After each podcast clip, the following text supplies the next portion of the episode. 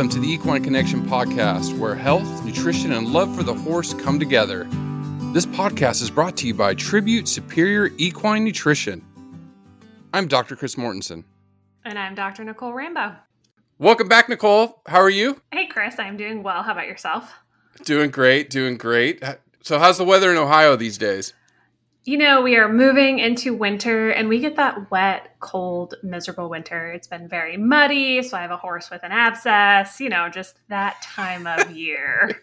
it's, it is. And the reason I ask, it's funny because we always joke about always asking the weather is, you know, we have done some podcasts, you know, preparing for winter. So it's just a reminder to our listeners. You want to go back to our October podcast where we were, you know, talking about senior horses in winter you know, managing horses during changes in weather, you know, your fall pastures. It's always worthwhile to go back as we enter that time of year. But today we're going to talk about alfalfa. And, you know, as a, a kid growing up in California, this was the hay that we fed. And, you know, I know it's available throughout the United States, but because it was so readily available on the West Coast, we tended to feed it quite a bit to our horses and so when I, I got into you know college and learning about different hays, I was really surprised at the, at the differences between you know grass hays and and alfalfa. So just to kind of start this off, can you explain the differences between a grass hay and we say legume hay, but but that's alfalfa, right? Primarily, I mean clovers would fall into that category. I've I've never run into a straight clover hay. It's usually a blend with grass. So talking about legumes, primarily alfalfa versus grass hays, we are going to do my least favorite thing, which is talk in, you know, really broad assumptions we have about this. We've done some past podcasts on testing your hay. Never a bad idea because even though we're going to talk about some big picture differences, you can find a hay analysis for an individual hay that will break all of these rules guaranteed. But big picture, alfalfa in general is going to be higher in protein going to be more energy dense. And then it's also going to be higher in some of your trace minerals. Really specifically, calcium is the one that we really key in on. Grass hays as a group tend to be a little lower protein. If you get into your warm season grass hays, they can be very low protein. And to give this some rough off the top of my head numbers, we can see warm season hays that are down, you know, 6 to 8% crude protein a lot of your cool season hays, a lot of times are say 12 to 14% crude protein. And then we'll easily see alfalfa at 18% or greater crude protein, just to give you really broad numbers that did not come out of database, just my head. Then the other difference is in kind of the composition of the fiber. So all of this is dependent on the stage that it is cut at, but you can have higher lignification in late stage alfalfa than you might in a late stage grass hay, and that's going to affect some things like palatability and so forth. So, even though in general, we kind of think about alfalfa as really high quality, a great addition to the diet, all of those things, it absolutely can be. But over mature alfalfa can be stemmy, and it'll be lower in those nutrients and it can be unpalatable and cause some issues as well. So all of it is about kind of gradations within those. Now, like I opened up, you know, I just remember I, I remember when I when I when I moved to Texas and went to Texas A&M and, and we started pulling out grass hay and, and I just left California where we had beautiful green alfalfa. It just smelled really great. And then I pulled out this grass hay, and I was like, "What in the heck is this junk?" Yeah, but but now you know. And then as I became more educated and learned about the nutrient content, you know, there there, there was some differences. But my question is because we we didn't feed alfalfa very often down there, or even when I moved to Florida and South Carolina. Can owners get alfalfa in other parts of the United States, you know, where it's not readily grown?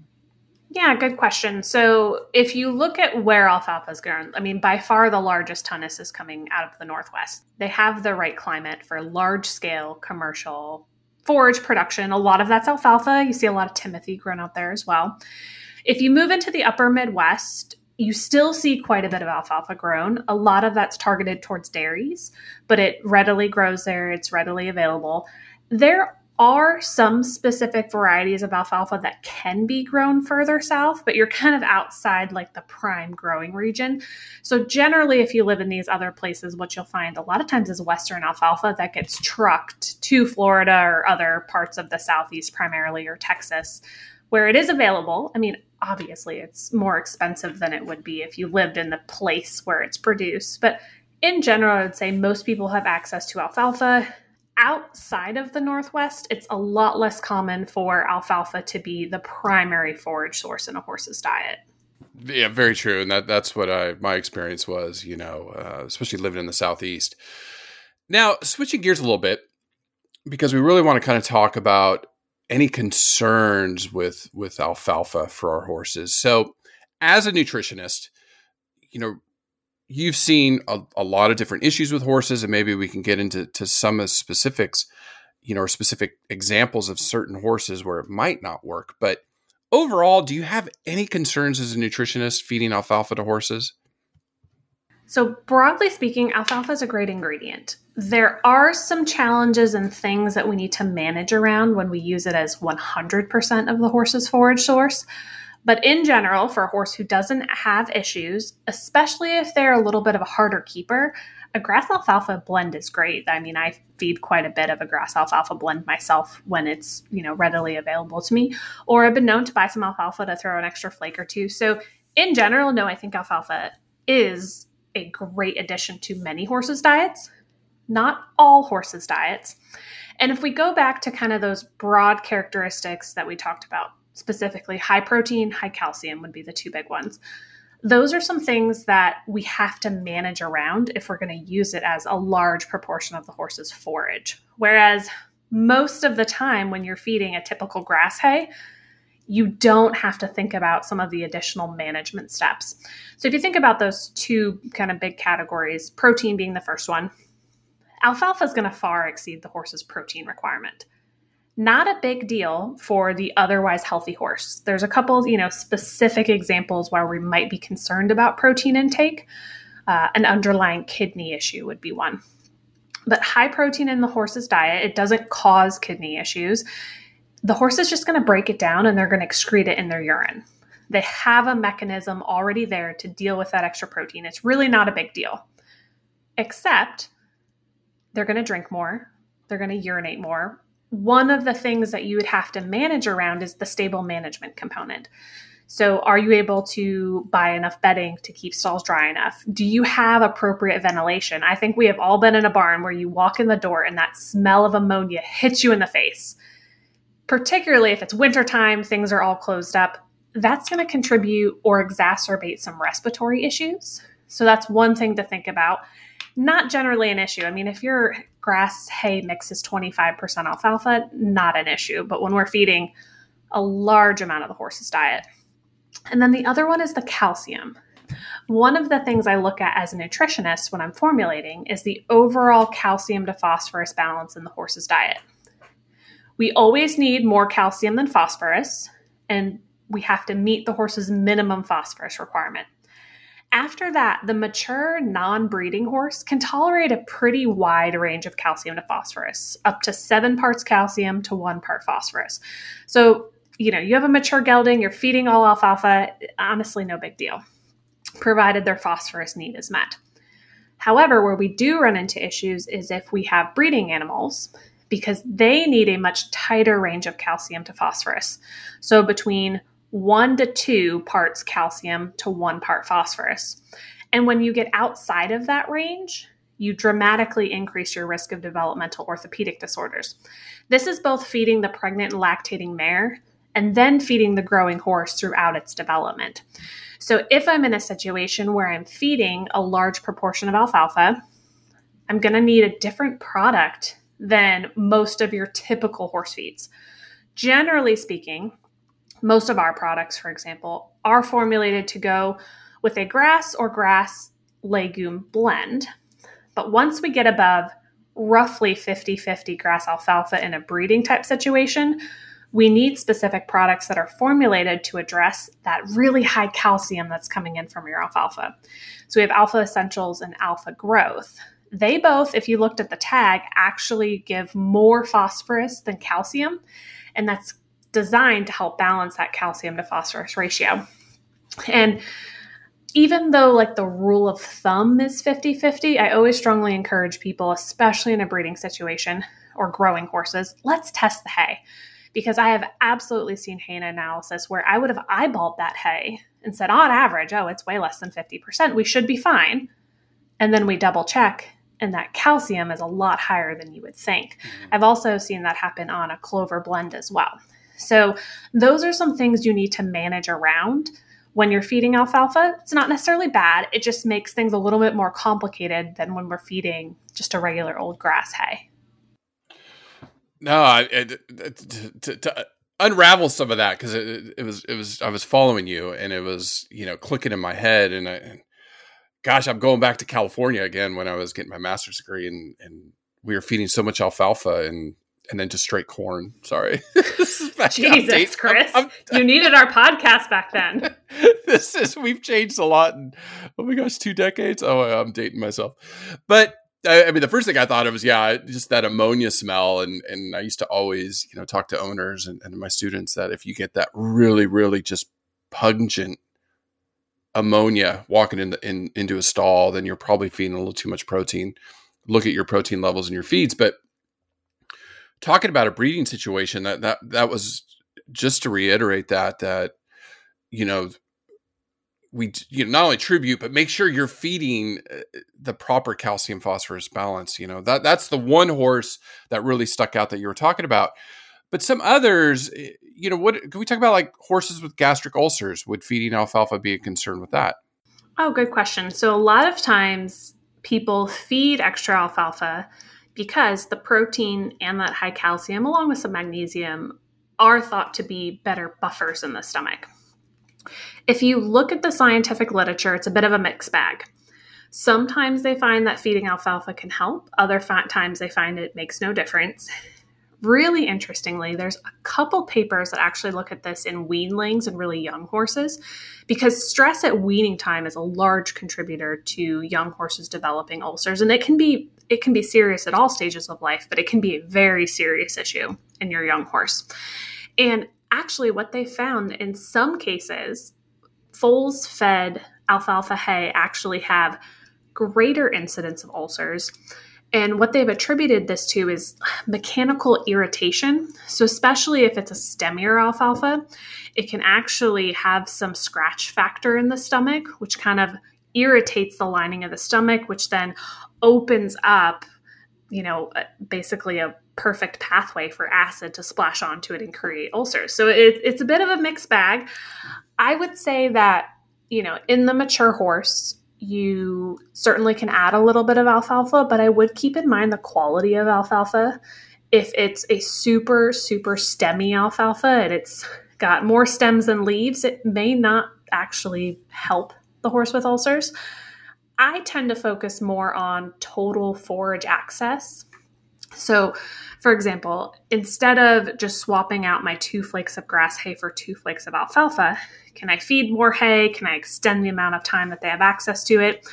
Because ultimately, that chewing that they do of hay creates saliva. That saliva creates buffer. That's going to do more for you in the long run than just swapping out a limited amount of hay from alfalfa to grass type hay. But it could be a component of a total kind of management system, provided that you are selective in what quality alfalfa you feed. So, mixed bag on that one.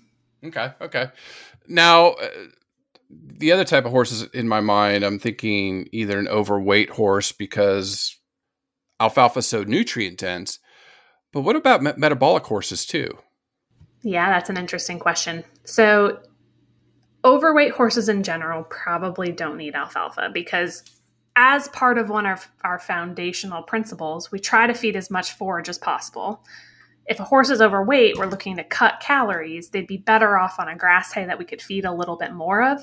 Then, again, your average alfalfa is more energy dense than your average grass hay. There's a lot of discussion around alfalfa for insulin resistant horses. You know, some people anecdotally have thought that alfalfa increases incidence of laminitis. mechanistically, there's not a lot there that supports that. You know, one thought is that the amino acids in that excess protein, that their carbon skeletons are broken down in the horse's body and turned into glucose. That does technically happen, but it doesn't happen in the sense that you're going to get spikes in blood glucose from a horse turning protein into glucose because that's an on demand type function. So, if a horse's blood glucose was low and the substrate they had available was carbon skeletons from protein metabolism, yes, they could do that, but they're not going to make extra glucose that they then have to secrete extra insulin to get rid of. I think more typically what probably happens is a lot of insulin resistant horses are overweight. We do know that obesity decreases insulin sensitivity. So if you took a horse who was already overweight, switched it from grass hay to alfalfa, which is giving it more calories, it becomes yet more overweight, decreases its insulin sensitivity as a byproduct of obesity, then yes, you can kind of connect the dots of alfalfa down to laminitis, but that's not really a function of the nutrient itself. It's a function of how many calories are being consumed and the impact of obesity on insulin regulation. So, big picture, no, we're not going to recommend alfalfa hay for the horse who is overweight, insulin resistant. I'm not, on the other hand, going to be afraid if one of the components of a low NSC feed happens to be alfalfa meal. Mm-hmm. That by itself is not going to trigger something. Right. Okay. Let me let me throw uh, one more at you, and that's our HYPP horses. That is a good one. So HYPP, hyper oh gosh, can I say it?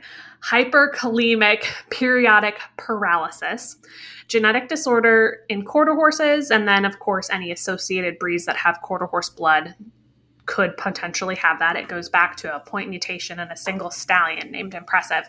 So, in these horses, because of that genetic mutation, they're very sensitive to potassium. And what ends up happening is if they have high potassium in their diet, it kind of causes these sodium ion channels to become leaky. And they have this fit when their blood potassium gets too high and they tremble and they sweat and their eyelid does crazy things. It's, it's not a nice thing that happens. So, again, going back to averages, alfalfa on average is a lot higher in potassium than your grass type hays. So, one of kind of the broad rules of thumb which, with eh, HYPP is we avoid alfalfa type hay. That doesn't mean your grass hay is low enough potassium for your HYPP horse. So I always recommend let's go ahead and test the hay because I've definitely seen plenty of grass hay analyses that are too high in potassium for HYPP horses. So you're trying to keep your total dietary potassium in these horses between 1% and 1.5%. So you're going to want your hay no higher than 1.5% and lower is better. And just a reminder, our listeners, on uh, September 30th of this year, we did an episode on HYPP. So if you want to learn more about that, you know, go back and, and listen to that one. Now, uh, uh, kind of to tie some of this up, are, are are there any things owners should be cautious about when feeding alfalfa? And one thing that that always pops in my mind is blister beetles, and they are an issue. Yeah, absolutely. They're a relatively rare issue, thankfully. So, blister beetles, what they do is in a later mature alfalfa, they're actually there to eat grasshoppers, from what I understand. And when they are killed during the hay you know process so they get crushed by the machinery they have this specific toxin and it doesn't break down over time. And this toxin is incredibly bad for horses. It doesn't take much at all. So when a horse consumes hay that has a blister beetle infestation they consume this toxin. And I mean, the range of symptoms are pretty wide, but uh, colic, diarrhea, bloody diarrhea, dehydration, frequent urination. I mean, it's just a very bad situation happens. So you do want to be careful that you don't end up with alfalfa with blister beetles. The tough thing about that is that it, it only takes one. I mean, it's not like you're going to open a bale and a million beetles are going to fall out. But the biggest thing you can do there is that they they're really interested in mature alfalfa because they're there for other bugs. So if we make sure and get alfalfa that's not totally flowered out, you're much less likely to have blister beetles. And realistically, that's the quality you want. You don't want that overly mature alfalfa because once it has lots of flowering happen, a lot of the leaves are going to fall off. It's going to be stemmier. It's not going to be as palatable and it's not going to be as dense in those nutrients, anyways. Well, th- no, th- thank you for for touching upon that because that's always one that's like, oh, you know, you, you, you tend to forget about it, but it's but it is out there. And just as we kind of get towards the end of the podcast, Nicole, why do we feed alfalfa? Like, what's some of the good stuff about it? Because you know, again, I, I grew up with it. it. It, it just always seems to be the hay of choice for for our horses. But what are some of the the really good things about alfalfa? So the biggest thing is that it's going to be more energy dense compared to grass hay. So a good quality alfalfa just packs more punch per pound. And if you have a harder keeping horse or one that's working really hard, that can be a great way to get more calories into the forage portion of their diet, which allows us to keep the concentrate meal smaller, which I've, we've talked about a bunch is great for horse gastric health. You know, so alfalfa, it can be a really useful ingredient. It's good quality fiber has, you know, obviously high protein and some of those other things, but the biggest thing that we're looking for is just that good source of calories coming in from the forage. So it can be a really great addition to the hard keeping horse's diet. It is. I just, oh, I miss the smell of alfalfa. I just, I love it. Open up a bale of alfalfa. Any other tips for owners when they feed it? Ooh, final tip, I guess. Good question. So, alfalfa can be super, super palatable to horses. So it's great for the horse who's picky about eating hay. Sometimes you need to be careful that if you offer a little bit of alfalfa, you might end up in a hay strike. So if you have some of those picky horses, a lot of times mixing your alfalfa with your grass to kind of make a blend, you are less likely to end up with a horse who says no thank you to that boring grass hay if you feed them a couple flakes of alfalfa. it's funny today. We're today's about all of our past episodes. We just did an episode on picky eaters, so yeah, they're always fun to deal with. Well, I think we just leave it at that today, Nicole. I mean, uh, great explanation on it. Again, if if you're confused, if you need help, please reach out to the tribute team. They are there to field your questions and get you in the right direction. You know, especially again, you know, talking about I do feed alfalfa and you know tribute has products that match up perfectly with that to keep that calcium phosphorus ratio under control. But if you have any other questions please reach out to the tribute team. Nicole thank you and be back next week for another episode. Thanks chris